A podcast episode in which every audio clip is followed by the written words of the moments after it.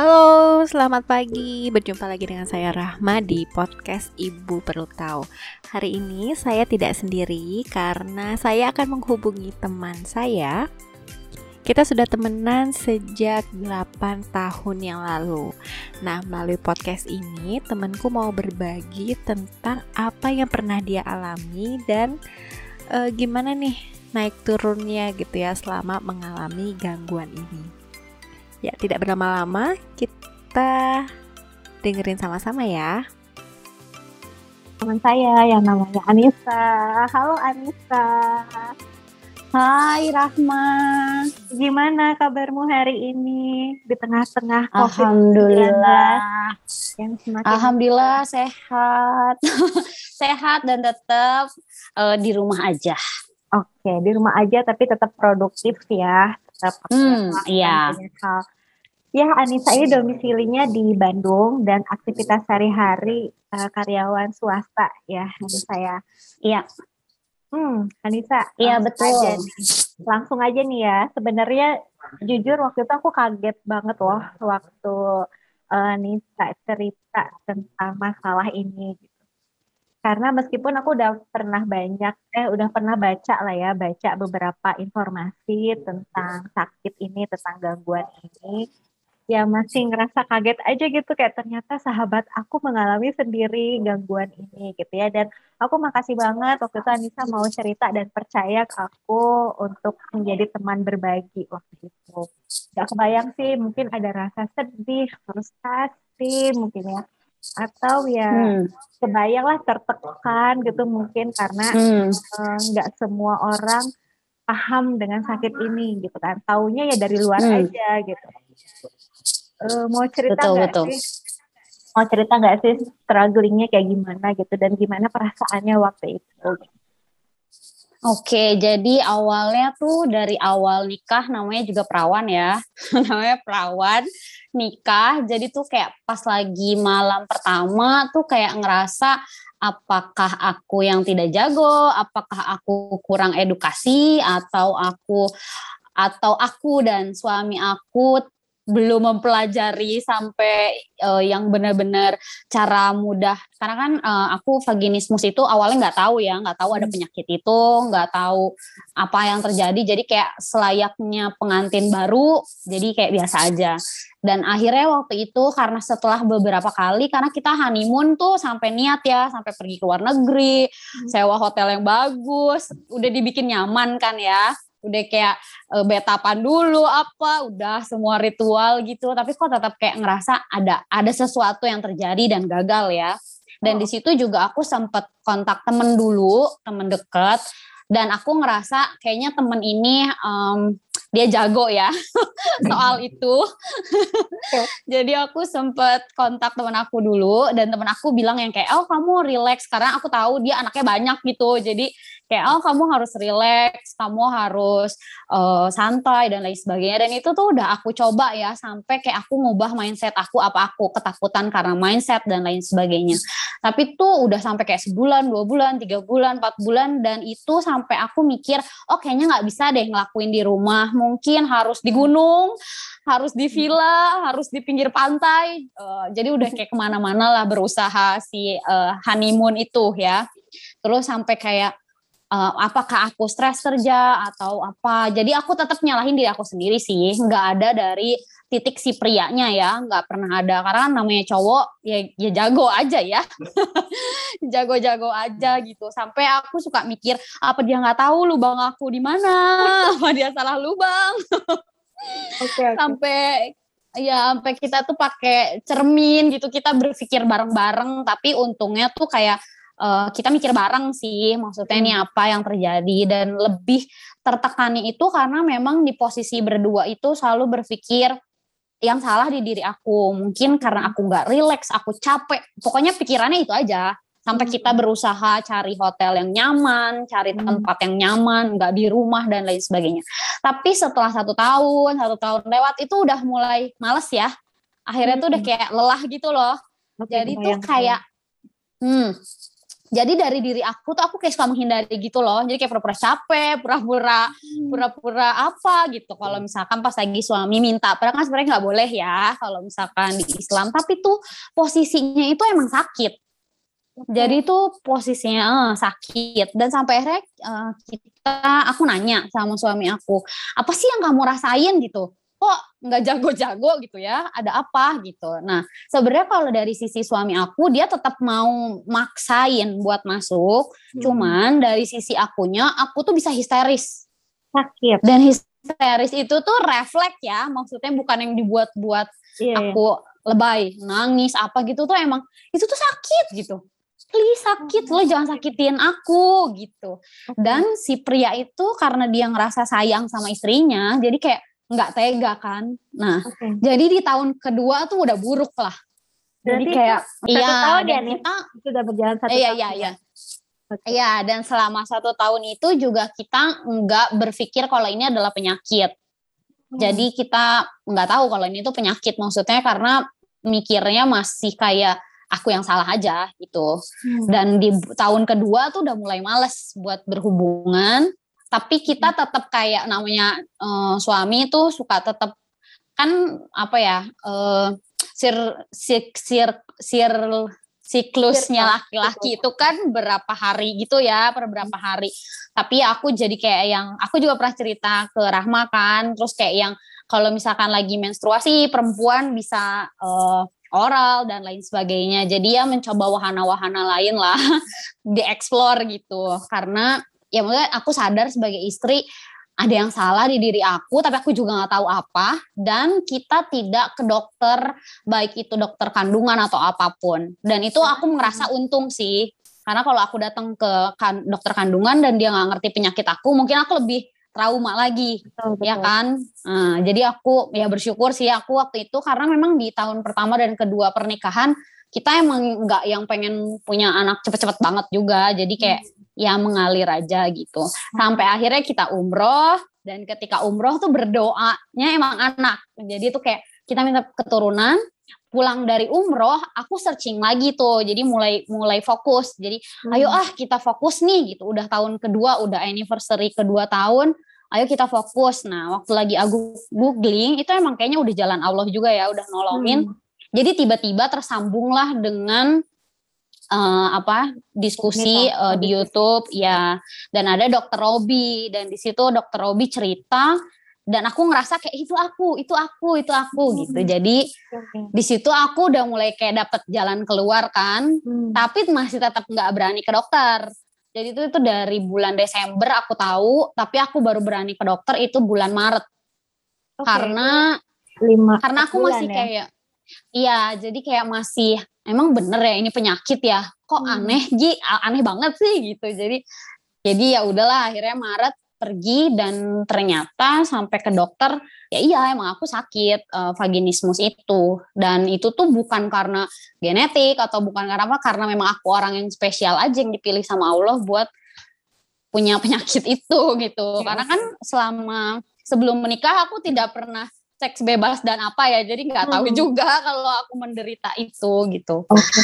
dan dari situ sih sudah mulai ada titik cerah jadi dok dan ketika dicek tuh vaginismus itu ada derajatnya hmm. derajat uh, ya kayak misalkan orang kanker kan ada stadiumnya juga nah Betul. untuk vaginismus juga sama dan itu tuh range-nya dari 1 sampai 5 dan ketika pengecekan aku itu ada di derajat yang berat derajat 4 hmm. Okay. Jadi derajat 4 tuh Hmm, cerita nih. Hmm. Jadi derajat 4 tuh yang kita tuh bisa refleks uh, kayak nendang, terus kayak membela diri gitu loh. Jadi ketika okay. aku mau pemeriksaan sama dokter pun, padahal tuh bukan aku yang pengen ya, tapi kayak uh, dua kaki aku langsung nutup. Terus kayak hmm. kaki aku juga, aku menolak gitu untuk ada orang yang mau menyentuh vagina aku tuh aku bakalan nolak gitu. Okay. Dan itu tuh bukan mau aku gitu. Hmm, itu karena sakit atau memang secara psikis ya udah gitu aja hmm. nolak gitu. Kayaknya secara psikis karena terbentuk selama dua tahun itu aku tahu oh, itu sakit ya. Oke okay, oke okay, kebayang kebayang. Nah jadi karena itu aku tahu hmm, awal-awal nikah kan nggak tahu kalau itu bakalan sakit. Jadi aku masih membuka diri. jadi kayak okay. dibuka dengan sangat pede gitu ya Tapi ketika berulang-ulang itu sakit, akhirnya tuh kayak memori aku nggak bisa aku buka ini untuk siapa pun gitu. Jadi, nah kalau misalkan yang derajat 5 itu udah parah banget, dia bisa sampai pingsan.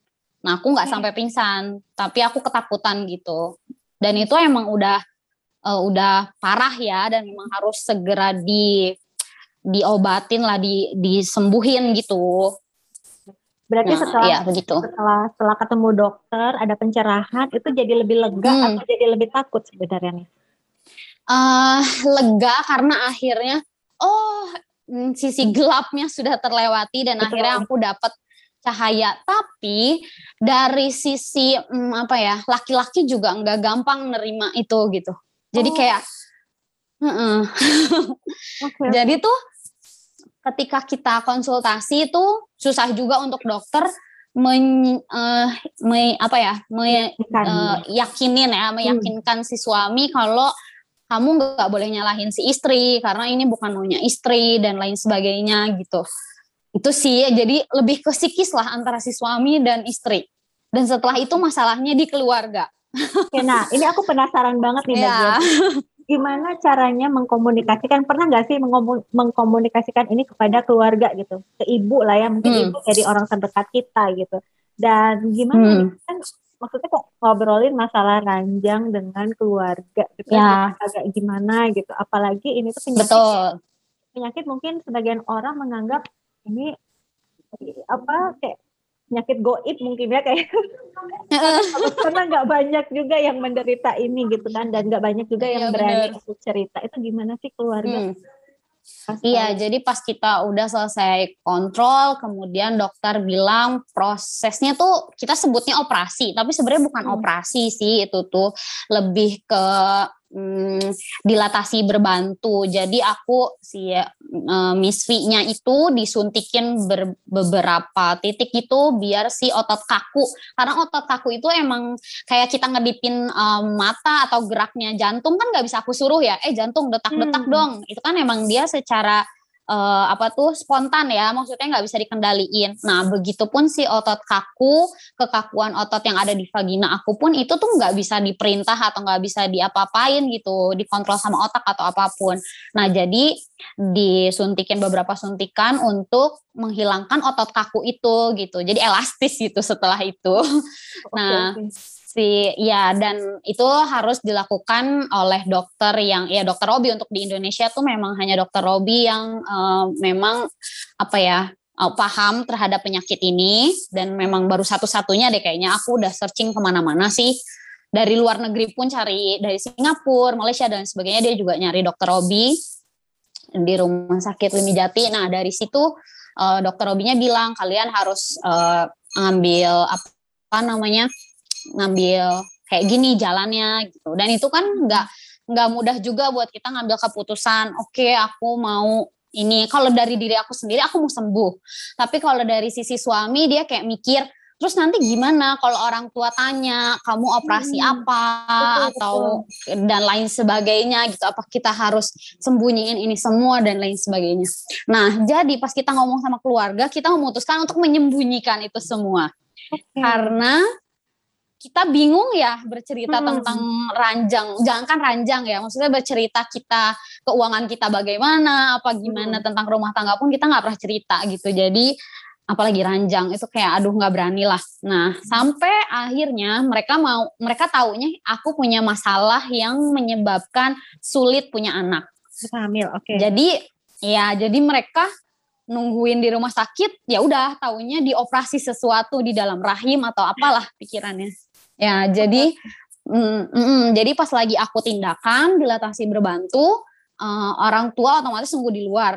Nah dan di situ tuh ada banyak pasien. Jadi satu hari tuh dokter Robi bisa handle tiga atau beberapa orang lah. Jadi itu dengan ada beberapa gangguan yang orang sama gitu ya dengan gangguan dengan gangguan yang sama dan derajat yang macem-macem sih. Hmm. Nah akhirnya antara ibu dan ibu lainnya mungkin bercerita ngobrol kan, iya ya oke. ngobrol Hmm. anaknya operasi apa gitu-gitu kan. Hmm. Akhirnya tahu lah dan ketika tahu, wah yang paling sedih adalah ibu aku sendiri. Hmm, aku jadi Karena-. Iya, aduh aku juga jadi inget lagi. Aduh Oke. maaf ya Nis. Nggak Pasti apa-apa. beliau, pasti beliau yang sangat merasa terpukul. Maksudnya terpukul bukan karena apa? Karena kok anakku nggak cerita gitu mungkin ya. Ya anakku nggak cerita sama mama aku kayak mikir emang ada yang salah ya ketika aku dulu mengandung, ketika aku membesarkan dia, apakah ada kecacatan apa gitu. Jadi yang ya ibu aku tuh lebih mm, terpukul karena dia ngerasa ini kan memang penyakit yang maksudnya penyakit yang memang sejak lahir tuh sebenarnya aku udah kayak gitu. Cuman kan ya siapa yang bakalan tahu ya kecuali iya, kalau aku betul, pernah melakukan pap smear eh, atau aku pernah melakukan pengujian transva- eh, transvaginal baru tahu sih kalau ternyata aku nggak bisa dimasukkan sesuatu melalui vagina Iya, iya. kan tapi Baik. karena aku nggak pernah pap smear juga jadi ya nggak tahu nah makanya ibu aku yang paling terpukul dan mertua aku tuh yang eh, apa ya mungkin kayak pikirannya masih tradisional jadi dia juga kayak yang memang ada ya ini penyakit mungkin dibuat-buat mungkin Hmm, karena penyakit goib tadi ya yang kita bilang penyakit goib betul. Ya gitulah. Dan Heeh. ketika kita lagi tindakan dilatasi berbantu itu juga dihadi harus dihadiri sama suami. Jadi Hmm. harus ditemenin sama suami. Jadi suaminya ngeliat nih proses penyuntikan eh mm, vaginanya dan lain sebagainya, darahnya banyak tuh suami ngeliat. Kalau aku kan bios total, jadi nggak tahu. Dan itu ternyata menyakitkan buat si pria karena kayak diperawaninnya sama dokter, Oh, Oke. iya kan? Iya iya. Kayak- Karena selama ini dia belum berhasil gitu ya. Terus Iya, dia belum Eh. berhasil dan itu dilakukan oleh laki-laki lain di depan mata dia sendiri gitu kan. Jadi agak-agak inilah. Dan eh, ketika kita setelah itu konsultasi, eh, baru si laki-laki tuh cerita sebenarnya selama ini ketika dia melakukan suatu hubungan suami istri, dia kayak ngerasa eh, Mr. P-nya itu kayak dijeduk-jedugin ke tembok. Sesakit itu buat laki-laki. Sekaku itu berarti ya. Oke. Iya, jadi dia kayak menyerang tembok gimana sih kerasnya tembok gitu kan yang harus dia serang. Nah, jadi untuk aku juga baru tahu ternyata ya pas udah selesai itu karena setelah eh, dilatasi berbantu kamar ruangan kita juga harus yang kelas 1 atau VIP karena nggak boleh nggak boleh ada orang lain ya. Ya, karena kan setelah setelah jadi setelah aku disuntik-suntik itulah dimasukin dilator. Yang dilatornya tuh gede banget. Oke, Berfungsi Ah, juga ya ternyata hal itu. Iya, ternyata bukan cuma buat mainan ya. Oh, ternyata bukan buat Mainan. mainan. Iya, wanita-wanita ini ya. Nah, ternyata ada dilator. Jadi pas aku bangun, eh, biosnya udah habis, itu aku ada sesuatu yang mengganjal gitulah pasti kan. Di- Iya, dan dokter nggak nyaman dan pas lagi dokter datang, dokternya ngeliatin ini segede dilator segede ini bisa keluar masuk dengan mudah ke eh, Hmm. vagina kamu dan itu udah kayak amazed banget wah Hmm. akhirnya dan berarti- sebenarnya Hmm. hmm, Berarti dan sekarang berarti PR-nya itu adalah gimana mengembalikan kondisi psikologis kalian.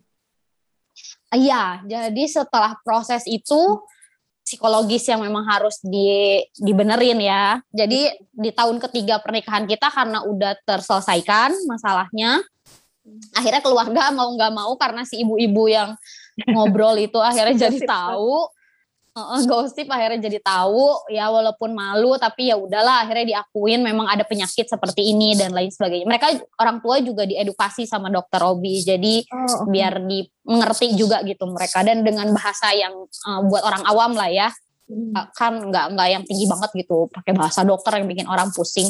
Dan dokter Obi juga menyarankan untuk mereka tetap support aku gitu jadi ya setelah itu mereka support aku di tahun ketiga memang itu kita ngebenerin psikologi karena udah males gitu loh udah males udah udah Iya, kayak tetap ada trauma dan lain sebagainya di tahun keempat kok masih tetap belum hamil tapi kita udah udah aktif ya secara seksual Udah nggak ada masalah lah ya gitu. ya. Udah nggak ada masalah. Tapi kok masih tetap belum hamil nih. Nah, Hmm. akhirnya baru kita pergi ke dokter untuk program hamil. Dan ternyata suami saya yang bermasalah. Jadi tuh, ah, jadi ya sarannya buat pengantin baru kalau emang udah satu tahun merasa ada masalah harusnya dua-duanya dicek sih. kalau aku kan kemarin kayak mikirinnya lebih di aku doang ya, kayak ke akunya dulu gitu. Dan ternyata ketika sudah terselesaikan masalah ada di si laki-laki gitu. Jadi ya ada Lagi proses lanjut. tambahan lagi, ya ada proses tambahan lagi. Tapi ya cerita hidup rumah tangga kan beda-beda ujiannya ya. Betul betul. Terus ini setelah Begitu. jadi setelah jadi survivor nih Hmm. eh, ada komunitasnya nggak sih penyakit vaginismus ini? Dan aku tuh sebenarnya kepo teman-teman yang lain tuh kayak gimana? Sejauh apa Hmm, sih mereka ada. perjuangannya gitu? Hmm, ada sih sebenarnya. Jadi dokter Robi sendiri ketika kita udah konsul, dokter Robi itu kayak bikin komunitas ya. Jadi saya Hmm. bisa lihat jumlah pasien di Indonesia Iya betul. yang memang menderita banyak? vaginismus tuh udah ada berapa ratus orang gitu. Waktu dan saya itu- masuk itu Hmm. udah ada 700-an lah. Berarti kan kebayang ya, udah ada 700 Iya. orang yang berdilatasi berbantu. Dan itu yang yang mau ya, maksudnya yang mau mencari Nah, tahu apa hmm. yang terjadi dalam dirinya gitu. Iya, Mungkin di luar sana yang lebih mau banyak. gitu. benar. Mungkin di Mm-mm. luar sana Yang lebih- mau Mm. yang mau dan memang mau mengusahakan karena biayanya juga nggak murah untuk proses dilatasi berbantu itu. Tapi kalau menurut aku sih ya eh, bisa banyak cara gitu. Maksudnya em, ya nabung lah maksudnya Hmm. apa gitu. Maksudnya jangan nyerah gitu. Walaupun itu ada biayanya tapi tuh yakinlah kalau ujian itu pasti ada jalannya gitu buat nyelesain itu ujian. Ya karena aku kadang aku juga suka mikir mungkin wanita-wanita di luar sana yang selalu orang cap mandul mungkin karena belum punya anak dan lain sebagainya aku kadang mikir mungkin mereka punya masalah yang sama tapi nggak berani buat ngomong karena itu benar-benar malu kan buat Betul. ngomong itu Betul. Hmm, termasuk Terus buat lingkungan aku sendiri juga nggak berani aku buat ngomong Gimana pertama kali eh, ketemu sama dokter Robi? Langsung bilang kayak, dok sepertinya saya eh, vaginismus deh. Atau gimana? Maksudnya Hmm. kayak dokter Robi kan cowok ya. Maksudnya nggak Hmm. semua nggak semua dari kita nyaman untuk datang ke objin eh, laki-laki, Hmm. apalagi untuk ngobrolin seputar itu gitu gimana waktu itu nih? Ya, jadi ketika bikin jadwal sama dokter Robi, eh, dokter Robi, da- terus kita ketemu sama dokter Robi, dokter Robi langsung bilang, ketika kamu datang ke sini, berarti kamu vaginismus. Oh oke. Iya, Terkenal dan- itu ya dia ya. Iya, iya. Jadi dan ketika suster dan lain sebagainya juga udah kayak yang tahu gitu loh, kalau ya kamu punya penyakit yang sejenis dengan yang sebelum sebelumnya gitu. Oke. Dan ketika ditanya dokter Robi, cuman kayak ditanyanya eh, apa tuh saya cek dulu dan ketika dia proses ngecek dia cuma pengen tahu aku ada di derajat keberapa. Udah, simple itu sih. Iya. Jadi dia juga nggak butuh aku cerita, dok aku tidak bisa eh, ini apa nggak dia nggak nggak butuh itu. Ketika kamu udah datang ke sini, berarti kamu udah tahu keluhannya tuh ya pasti vaginismus gitu. Oke oke. Hmm. Lalu ini aku kepo lagi sih keponya baru kepikiran Mhm. di sini eh, sempat Hmm. kepikiran untuk merelakan suami ke perempuan lain gak Hmm. sih karena gangguan ini? Nis, karena Ah iya. ini kan kayak manusiawi banget kan. Aduh gue nggak bisa muasin suamiku Hmm. gitu. Gimana nih? Iya, jadi kalau di awal tahun pertama dan tahun kedua itu aku karena nggak tahu aku sakit ya, jadi eh aku kadang suka kayak merasa bersalah, tapi juga egois tetap kayak nggak mau gitu sampai ini. Tapi pas lagi menuju di tahun ketiga nih sebelum kita datang ke dokter Robi, karena aku tahu Desember aku nonton, aku tahu aku vaginismus. Nah, di situ tuh kalau misalkan em, kayak kita nyoba yuk gitu malam ini kita nyoba. Nah, itu tuh kadang karena gagal kan, pasti gagal. Dan suami aku tuh sampai yang kayak bilang, aku tuh masih untung loh, aku nggak jajan di luar. Ah, itu tuh nyakitin juga. Oh, Ah, iya, iya. jadi kayak ya kesalahan ada di aku gitu, karena aku punya penyakit. Tapi ya masih tetap egois sih, nggak nggak ridho ya, maksudnya dia tetap. Aku belum ada di titik wanita yang sangat baik, yang merelakan dan meyakini aku sakit. Karena aku mikirnya ketika aku sakit berarti aku bisa disembuhin gitu. Aku mendukung gitu. banget sih ada komunitas ini kalau gini ceritanya nih karena memang kerasa banget Ayah. Tapi kayak sebagai wanita pun, duh perlu banget butuh-butuh disupport ya dengan hal-hal yang Hmm, ini kan lebih ke psikologi ya, terus lebih ke ya. ngaruh secara relasi gitu ya, Nis ya. Bener. Tapi tuh emang agak susah juga karena ketika aku pun e, ngerasa ya, oh kayaknya aku punya power nih untuk menginformasikan ini, mengedukasi ini ke teman-teman sekitar aku lah at least gitu ya. Gak yang luas banget tapi ke teman-teman sekitar aku. Mungkin ada orang yang lagi mendem hal yang sama kayak hmm. aku. Ketika aku sharing mungkin bisa terbantu. Tapi tuh ternyata keluarga juga tidak mengizinkan itu. Karena menurut keluarga aku, Iya, karena hal-hal ini kan kayak tabu ya. Jadi kayak yang uh, please deh, ini tuh aib keluarga gitu. Oh, oke oh, hmm. oke. Okay, Ya, please lah jangan kayak uh. ya gitu. Karena ini akan akan kayak bawa nama keluarga ya. Okay. Maksudnya aku menurut aku sih ini kan ya ini penyakit. Toh aku udah sembuh dan aku bisa bantu orang lain dengan sharingnya aku. Tapi ternyata tidak semudah itu diterima sama keluarga aku sendiri, termasuk sama suami aku sendiri. Jadi suami aku juga kayak yang oh kamu bisa menjatuhkan aku, kamu bisa hmm. mempermalukan aku di depan rekan-rekan kerja dan lain sebagainya. Kan orang punya ego masing-masing ya. Betul. Jadi hmm, agak sulit. Jadi memang komunitasnya masih kayak uh, diem-dieman gitu. Maksudnya kayak yang mereka udah sadar itu vaginismus ya udah kita saling nguatinnya di situ. Misalnya ada orang yang hari ini kita uh, dia mau dilatasi berbantu, kita support. Oh aku nggak sakit hmm. kok, begini begini yeah, begini, yeah, yeah. Uh, gitu-gitu doang. Tapi sih sebenarnya harusnya sih justru bisa menyebarluaskan ke orang-orang yang memang tidak bisa menjangkau informasi itu harusnya. Maksudnya ini uh, teman-teman yang dulu komunitas HIV, komunitas hmm. apa gitu mungkin merasakan hal yang sama nih awalnya nih. Hmm. Apalagi ya apalagi nih penyakit-penyakit yang nggak banyak orang tahu gitu ya Nis ya. Hmm.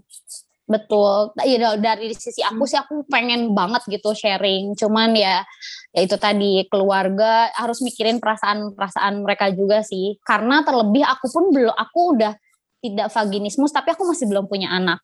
Dan itu pun bisa jadi hmm, bisa bisa jadi orang akan berpikiran lain walaupun memang kenyataannya yang bermasalah adalah suami aku. Tapi kan akan jadi akan ada pertanyaan lagi ya. Oh ternyata setelah kamu tidak vaginismus masih tetap belum punya anak. Jadi kadang aku suka uh, bikin perjanjiannya. Oke okay, kalau aku nanti udah punya anak aku mau sharing ini karena kalian udah nggak punya beban apa pun lagi kan. Hmm. Keluarga nggak usah malu gitu karena aku udah terbukti bisa punya anak gitu. Ya tapi belum sih. Jadi ya belum saatnya untuk me-share ini. Tapi makin makin ke sini karena pandemik ya dokter Robi juga makin aktif gitu untuk kayak sharing edukasi. Uh, ya edukasi ini mudah-mudahan sih banyak ya di ini karena menurut aku pasiennya makin ke sini makin banyak gitu jadi kayaknya berarti, sudah tersosialisasi dengan baik. Iya berarti ini ya uh, maksudnya ini tuh penyakit yang bisa disembuhkan gitu ya. Jadi masih hmm. banyak orang yang melihat titik terang dan masih bisa berharap hmm. ini gue bakal sembuh gitu ya karena banyak teman-teman yeah. yang sudah sembuh. Mm Dan nggak akan kambuh lagi gitu. Oh gitu. Karena nggak ada. Uh -uh. nggak ada kambuh lagi walaupun kayak banyak pertanyaan misalkan nanti udah punya anak nih misalnya pas lagi ngelahirin terus dia terjadi trauma lagi misalkan ngeluarin bayi kepalanya kepalanya gede gitu terus ngerasa yeah. sakit lagi apakah bisa ya, bisa jadi trauma atau apa cuman dokter Robi bilang sih harusnya enggak enggak enggak terjadi lagi sampai sejauh ini tuh masih enggak ada yang tiba-tiba kambuh lagi dan yang jadi pertanyaan juga kalau misalnya buat penderita vaginismus tuh uh, nanti ngelahirinnya gimana apakah bisa hmm. normal hmm. atau harus sesar ya. sebenarnya hmm, sebenarnya fokusnya jangan jangan di bekas vaginismusnya gitu tapi uh, keselamatan ibu dan Anaknya. bayinya aja sih uh, nanti sih. kondisinya kayak gimana karena ada juga yang dia setelah vaginismus dia bisa lahiran normal tapi yang karena kondisinya tidak memungkinkan akhirnya dia sesar gitu tapi kalau buat diri aku sendiri karena aku punya trauma yang begitu besar sampai kadang aku suka kayak mikir aku sesar juga nggak apa-apa jadi kadang suka ya maksudnya trauma itu emang agak-agak susah sih Gak. walaupun aku masih beruntung ya karena tidak pernah dihandle sama dokter yang tidak mengerti aku gitu hmm. banyaknya sih orang yang lebih lebih lebih parah lagi traumanya buat orang-orang yang udah pernah ke dokter dan ya dia tidak di apa ya mungkin karena nggak paham tentang itu dia Hmm. punya penyakit vaginismus ya jadi dia makin traumanya makin lebih dalam lagi gitu Oke. kalau aku sih lebih ke traumanya sakit dan ya psikologis aku dan suami dan keluarga aja gitu Berarti sekarang Hmm. dalam Hmm. dalam rangka berkonsultasi dengan psikolog atau kalian mau berusaha sendiri dulu nih membuat ini luka ini sembuh dulu gitu.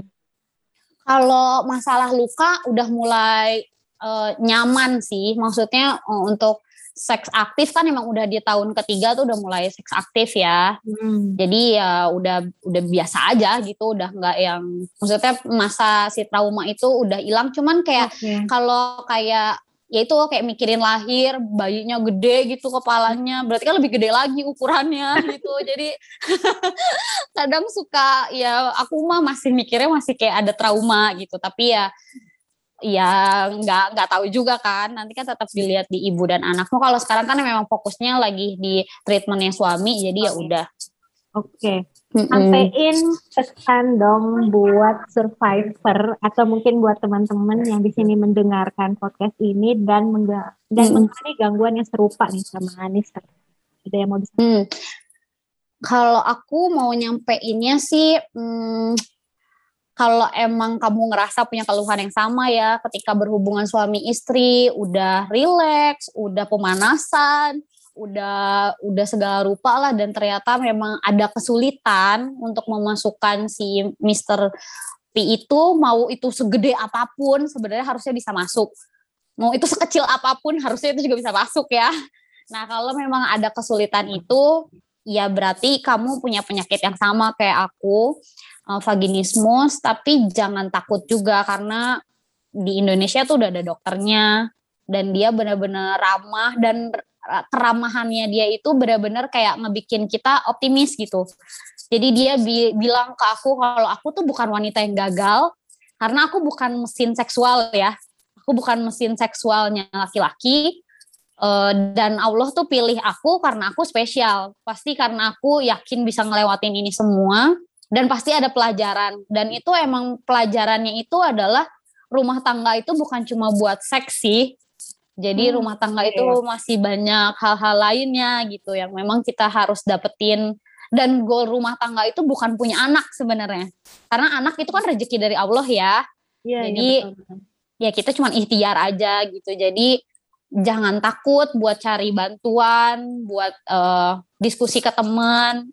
Walaupun itu tabu, maksudnya bukan kayak mau ngejelekin atau menceritakan tentang ranjang ya, tapi lebih ke cari solusi dan cari pendapat lain dan cari support sih, biar tetap bisa dikuatin gitu sama teman dan eh, memang harus biayanya memang ada biayanya, tapi jangan takutlah kalau kita ada niat pasti sama Allah juga dibantu gitu buat eh, biayanya gitu. Dan itu bisa sembuh dan ketika sembuh itu bener-bener kayak kamu masukin dilator sebesar apa pun semudah itu gitu. Keluar masuk keluar masuk itu bebas.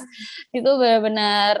Dan setelah itu ya kamu jadi wanita yang normal aja yang aku ngerasa oh iya ya nggak nggak nggak sakit gitu. Enak ternyata benar kata orang enak ya Keenakan ini ya, keenakan yang tertunda eh, bertahun yang tertunda. Gitu. bertahun-tahun. Kalau Gitu misalnya sih, ada kalau misalnya ada pendengar podcast ini yang mau menjangkau eh, teman-teman survivor atau teman-teman Hmm. komunitas, ini bisa, bisa ke mana nih? Eh, bisa maksudnya bisa diarahin buat komunikasi sama aku juga boleh sih. Oh oke, Atau, karena eh, kalian belum ada ini ya, belum ada sosial medianya khusus gitu ya? Ada sih ada survivor dia bikin eh, bikin IG gitu vaginismus apa tapi ya saya lupa tapi coba aja lah klik di di IG vaginismus karena pengikutnya dokter Robi juga banyak dan di situ banyak banget edukasi yang disampaikan sama dokter Robi Oke. hmm. Baiklah Anissa, nanti kita akan iya buat mungkin part 2 gitu ya. dengan boleh boleh mengajak dengan mengajak teman survivor yang lain atau mungkin kapan-kapan kita Mhm. undang ya Dokter Robi. Dokter Robi mau ah iya iya iya iya tapi Mau, dia mau banget, dia seneng banget berbagi sharing sama Hmm. ya karena memang banyak orang yang belum terjangkau sih tentang penyakit ini dan memang ada loh gitu ya betul. dan ada dan memang agak-agak uh, pada silent gitu karena memang ya itu tadi sih masalah kewanitaan ya dan nggak umum gitu. ya. Dan stigma Iya. juga ya masyarakat belum banyak yang bisa menerima untuk ngobrolin hal Mm-mm. seperti ini. Semoga apa yang kita lakukan hari ini tuh bisa bermanfaat untuk orang banyak. Iya, Membawa amin. juga buat teman-teman yang lain. Hmm, Oke, betul. lagi terima kasih banyak ya Anissa. Nanti kapan Iya, thank you undang Rahma. lagi. Iya, makasih. Itulah tadi obrolan kita bersama Anissa, temanku yang merupakan penyintas dari vaginismus. Demikian podcast Ibu Perlu Tahu hari ini. Sampai jumpa di episode selanjutnya. Terima kasih.